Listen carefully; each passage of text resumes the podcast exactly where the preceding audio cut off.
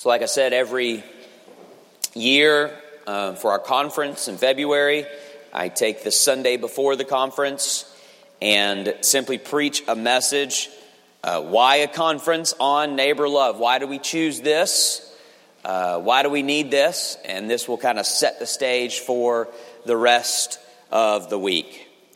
Um, last week, uh, you heard from Will, fantastic sermon, I got to listen to it and thoroughly enjoyed it, and was encouraged by it. So I had the week off from preaching, but I did not have the week off. Believe me, I was working last week. I was working both services harder than I have ever worked both services because I was working in the nursery. Now, I do not want to discourage nursery volunteering, okay? It's, it's worth it. They are cute. They are adorable. They are fun. You'll get plenty of hugs and laughter. They're wonderful. And they are sinners. It's popular in our culture to say that children are born innocent without hatred in their hearts and violence on their hands. Instead, we are told these are learned behaviors that they learn from us and this mean bad world. I would like to invite anybody, we're in need of volunteers. I would like to invite anybody who describes that philosophy to volunteer in our nursery because the doctrine of original sin is alive and well down that hallway. Selfishness, dishonesty, slander, anger, violence. This is all happening a few feet away. These are not things human beings have to learn, they come very natural. Do you know why we're hosting a conference on neighbor love? Because we never outgrow the nursery. Nobody here needs to learn how to hate your neighbor. Everyone here needs to learn how to love your neighbor. And today we begin with the command itself.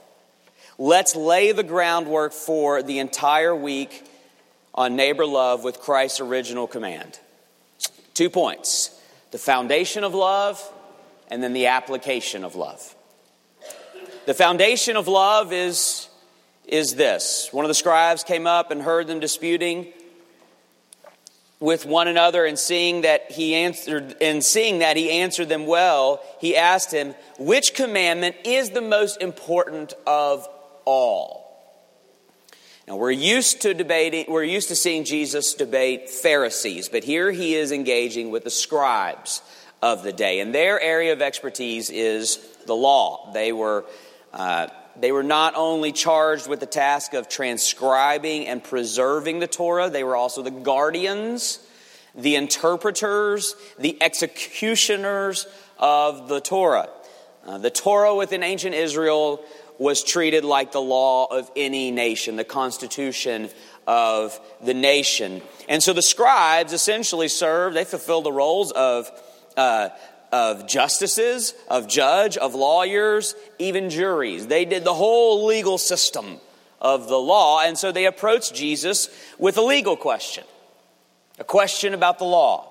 Which commandment is the most important of all? Verse 29. Jesus answered, The most important is, Hear, O Israel, the Lord our God, the Lord is one. You shall love the Lord your God with all your heart, with all your soul, with all your mind, with all your strength. Jesus chooses what is called the Shema as the greatest commandment. The Shema is the confession of faith from Deuteronomy chapter 6 that you have heard many times. It, it served as Israel's greatest creed. The Jews would pray it morning and evening uh, practicing Jews still do. It was a creed that told Israel two truths what is true and what to do. What is true? The Lord, your God, the Lord is one. That's what's true, the foundational truth of Israel. Now, that may not seem like much of a truth statement to you, but to the ancient world, it was a revolutionary concept. All ancient religions were polytheistic, there were many gods. With different attributes and different roles, and many were prayed to and many were sacrificed to. But what made Israel so controversial is their unique claim of monotheism. There is only one true God, and He is the God of Israel. What we see in the Torah is a God who speaks of himself not as a God of many gods or even the greatest God of all those other gods. No, no, no, just one, the only true God.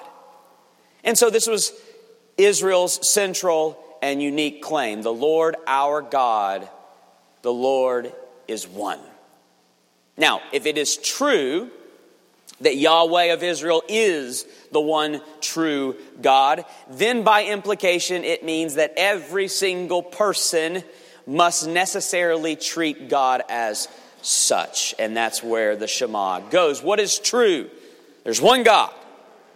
The Lord is one. So what should we do? You shall love that Lord, your God, with all your heart, soul, mind, strength. Now note that the commandment, the command uses the language of love. It does not say you shall obey the Lord your God with all your heart. It does not say you shall submit. It does not say you shall confess. It says you shall love. The greatest commandment is a demand upon your love. Now, you might find that peculiar for a religious command, but it is born out of the way the Bible views us as image bearers. We are creatures who love, fundamentally. Perhaps a contemporary word, because love is such a messed up word in our culture, perhaps a contemporary word that gets to the meaning more for us would be worship. Animals don't worship, people worship. And this worship impulse cannot be turned off. You are worshiping something, or you are in love. The fall of humanity was not the end of love, it was the disordering of love. What we should love ultimately, we fail to love ultimately.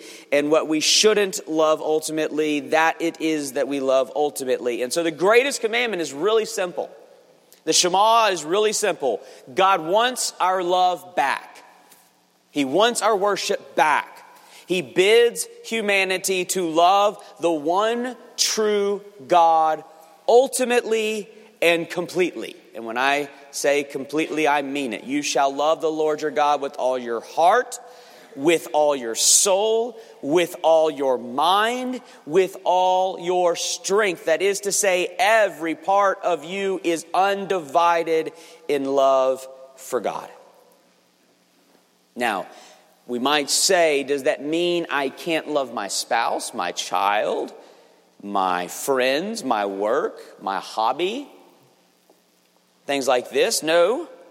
This means that by loving God ultimately, you will love all things rightly. And that is why this command is the greatest command.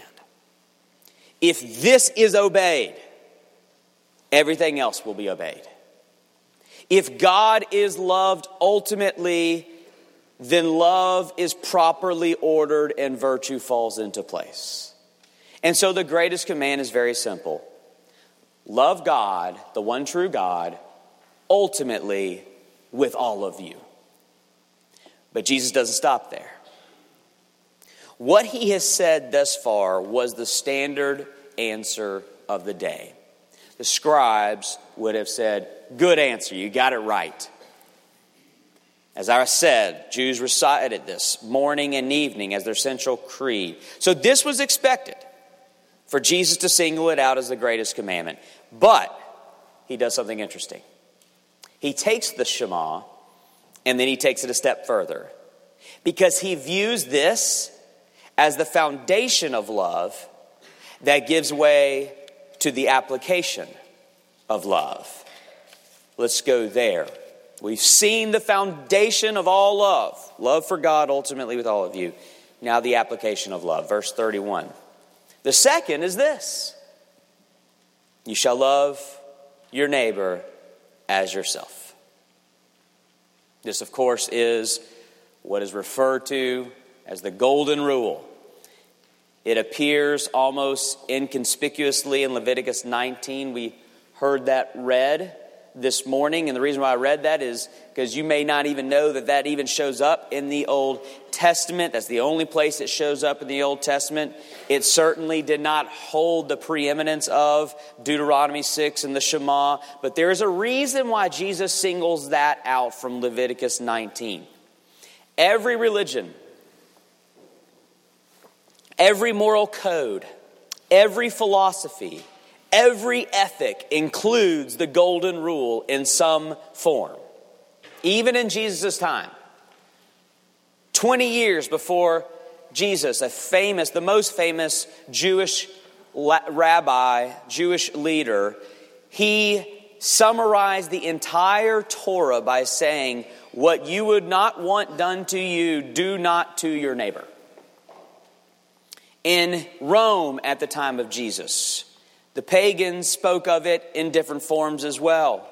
For ages, this principle, the principle behind the Golden Rule, has been the standard of ethics even to this day. In fact, in 1993, the Parliament of World Religions declared the Golden Rule as the global ethic that transcends every religion, meaning this this is the one thing every religion seems to agree upon. Every culture agrees on this one thing. And so, what this means is that if you were to ask any culture, any religion, of any age, the question that was posed to Jesus, if you were to ask any culture, what's the greatest commandment, ethically speaking, the most common answer would probably be some form of the golden rule. So, this is what Jesus has brilliantly done. It's brilliant. He has taken Israel's most central religious commandment and he has taken the world's most common social ethic and he has bound them together as one. There would be nothing particularly extraordinary about him choosing the Shema as the greatest commandment. Jews would expect that and they would agree. Nor would there be anything particularly extraordinary about him choosing the golden rule as the greatest commandment. Most cultures would expect that and agree. But Jesus is the first and only to bind them together inseparably. To say you cannot have one without the other. Notice he says, There is no other commandment, singular, greater than these. He was asked for one and he answers with two. Implication, he views them together as one. Together, the greatest religious commandment and the greatest social commandment form the greatest commandment. And that is what sets Christ's ethic apart. In binding them together as one, each becomes what the other desperately needs. Let me explain. The command to love God with all your heart, soul, mind, and strength is begging for application. How do I do this? And similarly, the command to love my neighbor as myself is begging for foundation. Why should I do this? But when they come together, they satisfy the other. Jesus tells us to love the Lord your God with all your heart, mind, soul, and strength. Yes, but what does that even mean? It's begging for application. Is it words we say? Is it feelings we have? Practically, how do I love the Lord my God? Jesus says, Love your neighbor. And so, in this way, love for my neighbor becomes the expression of my love for God. But now, we also have a foundation for love for neighbor. This lofty, love your neighbor as yourself golden rule ethic finally has a reason to stand on. Every worldview, every culture, religious or irreligious, tells you love your neighbor as yourself. But you know what you should ask? Why? Why should I do that? A secular ethic would say because it's good for humanity. Altruism, it's good for the human race, but why should I care about humanity more than myself? In fact, the very philosophy that undergirds secular society says I should be concerned about my survival over my neighbor. And so a secular worldview makes neighbor love counterproductive to survival in the cruel and meaningless world that we inhabit. There is no reason to love neighbor in the secular world. Okay, on the other hand, the religions of the world would say, obey this ethic, ethic so you will be rewarded. Love your neighbor as yourself will get you to heaven or some other religious reward, perhaps an inner peace, greater karma, you do it, if you do good to others, it'll end up coming back good to you, or, or some nirvana, or reincarnation, or something like that. There are all different rewards to it, but they're all saying the same thing. Do this so you'll be rewarded. But that's just a backhanded way of loving myself. I'm not loving my neighbor, I'm using my neighbor. I'm exploiting my neighbor. I'm loving my neighbor as a means to love myself. And so a religious worldview turns neighbor love into this exploitive exercise in self love. Don't you see? The golden rule is begging for foundation, begging for someone to answer the question, why? Well, that's what Jesus is doing. Why love your neighbor as yourself because you love God with your whole self. And that is what God is calling you to do. The God you love is calling you to love neighbor. So, neighbor love is your love offering to the God that you love.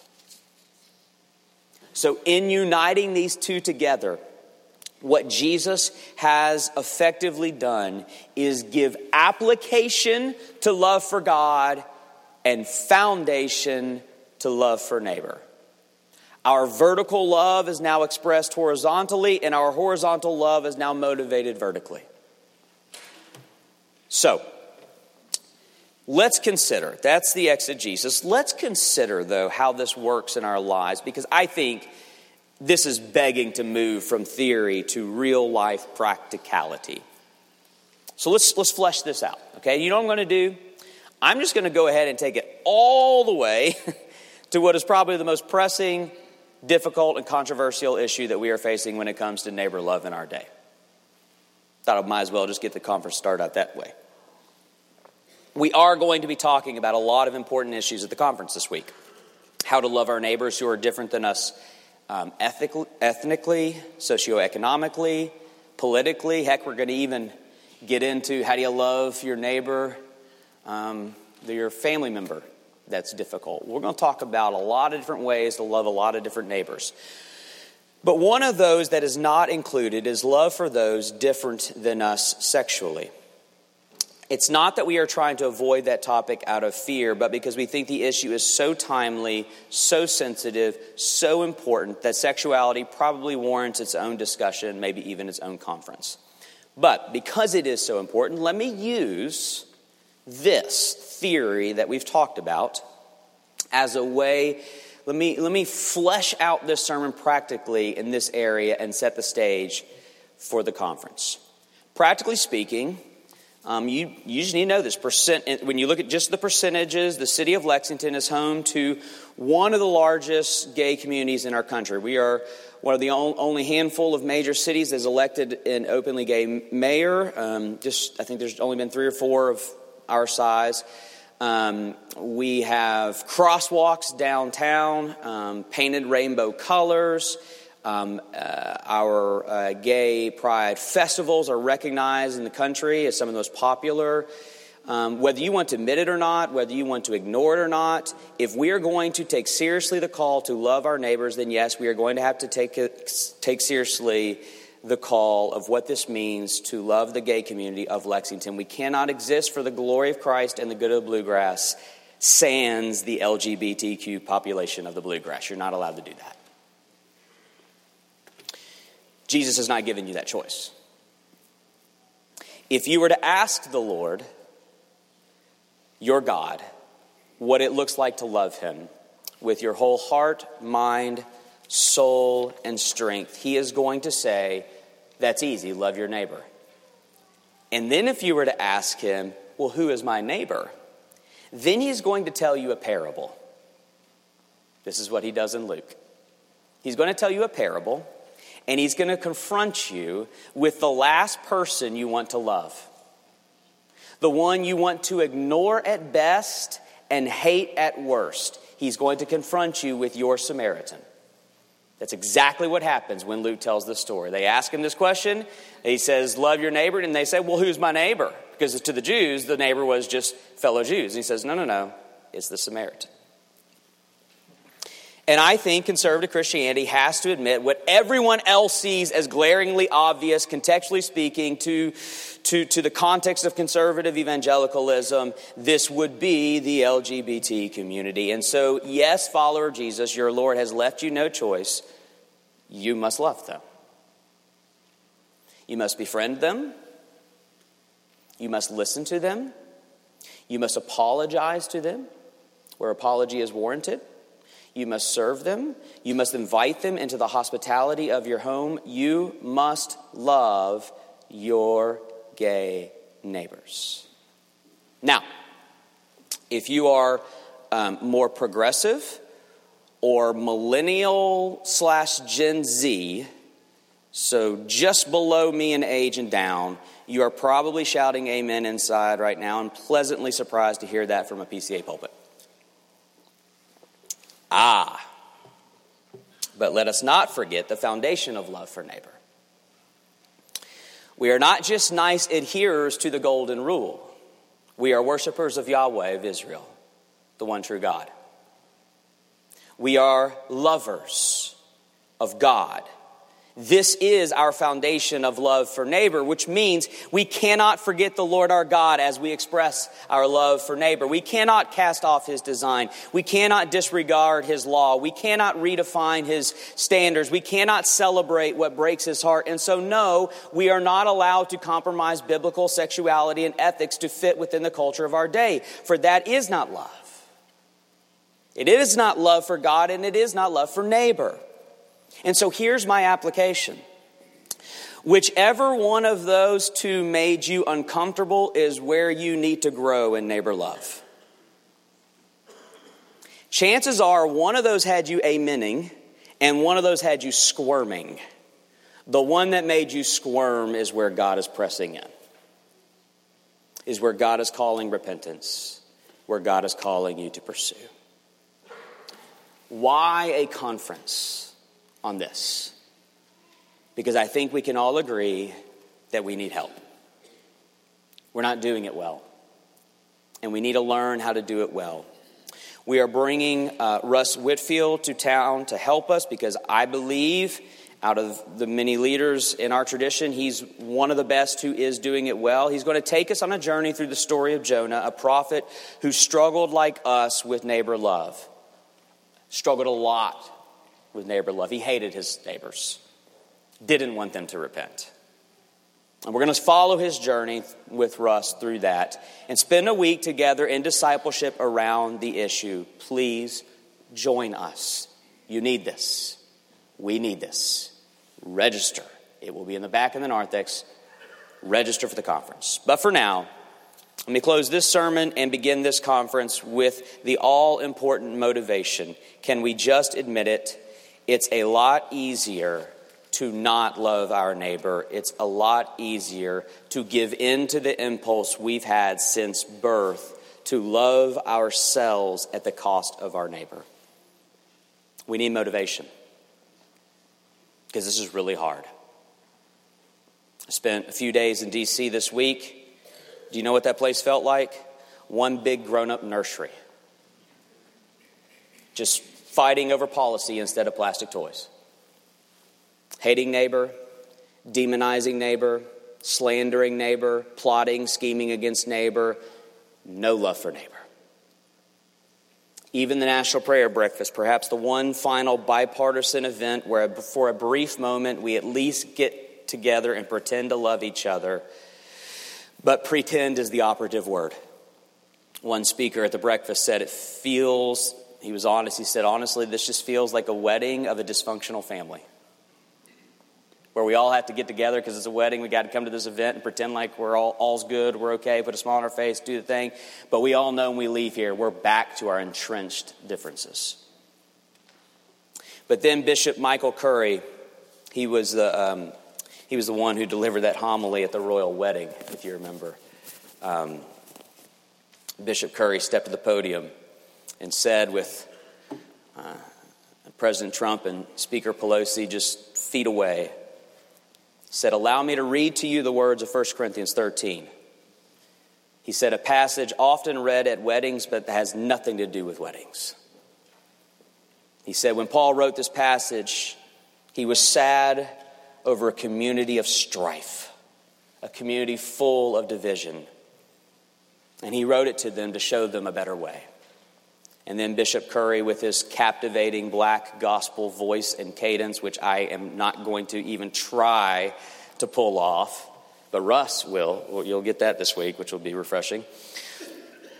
With just that captivating voice, read to the leaders of the world, 1 Corinthians 13, from our confession of sin, 1 Corinthians 13, the love chapter. And then he said that the way of love that Paul speaks of, he learned from Jesus, who himself chose the better way, the way of love. Neighbor love is hard, and, no, and nobody knows that more than Jesus Christ. The one commanding is also the one demonstrating. He is the perfect neighbor, the neighbor who loved us, obnoxious, evil, difficult to love neighbors, the neighbor who loved us even unto death. The cross is when love for God and love for neighbor find their fullest expression. Why must he bleed? Because he loves God. God's law, God's justice, God's righteousness, God's holiness. He will not cast off God's love and standard in the name of love for sinners. He is uncompromising in his love for God. And so he must bleed. And yet, why does he choose to bleed? Because he loves his neighbor, because he loves us. He is willing to satisfy the law of God's demand, to endure the cost of God's justice, God's righteousness, God's holiness, even God's vengeance on behalf of sinners who do not deserve His love. Brothers and sisters, the one calling you to love loved you first. Before He demands you love your neighbor, you are the neighbor that He loves. Don't you love Him? Thank you. I love him. You love him. If so, then let us go love our neighbors. We're going to spend the week exploring that together. For now, let me pray.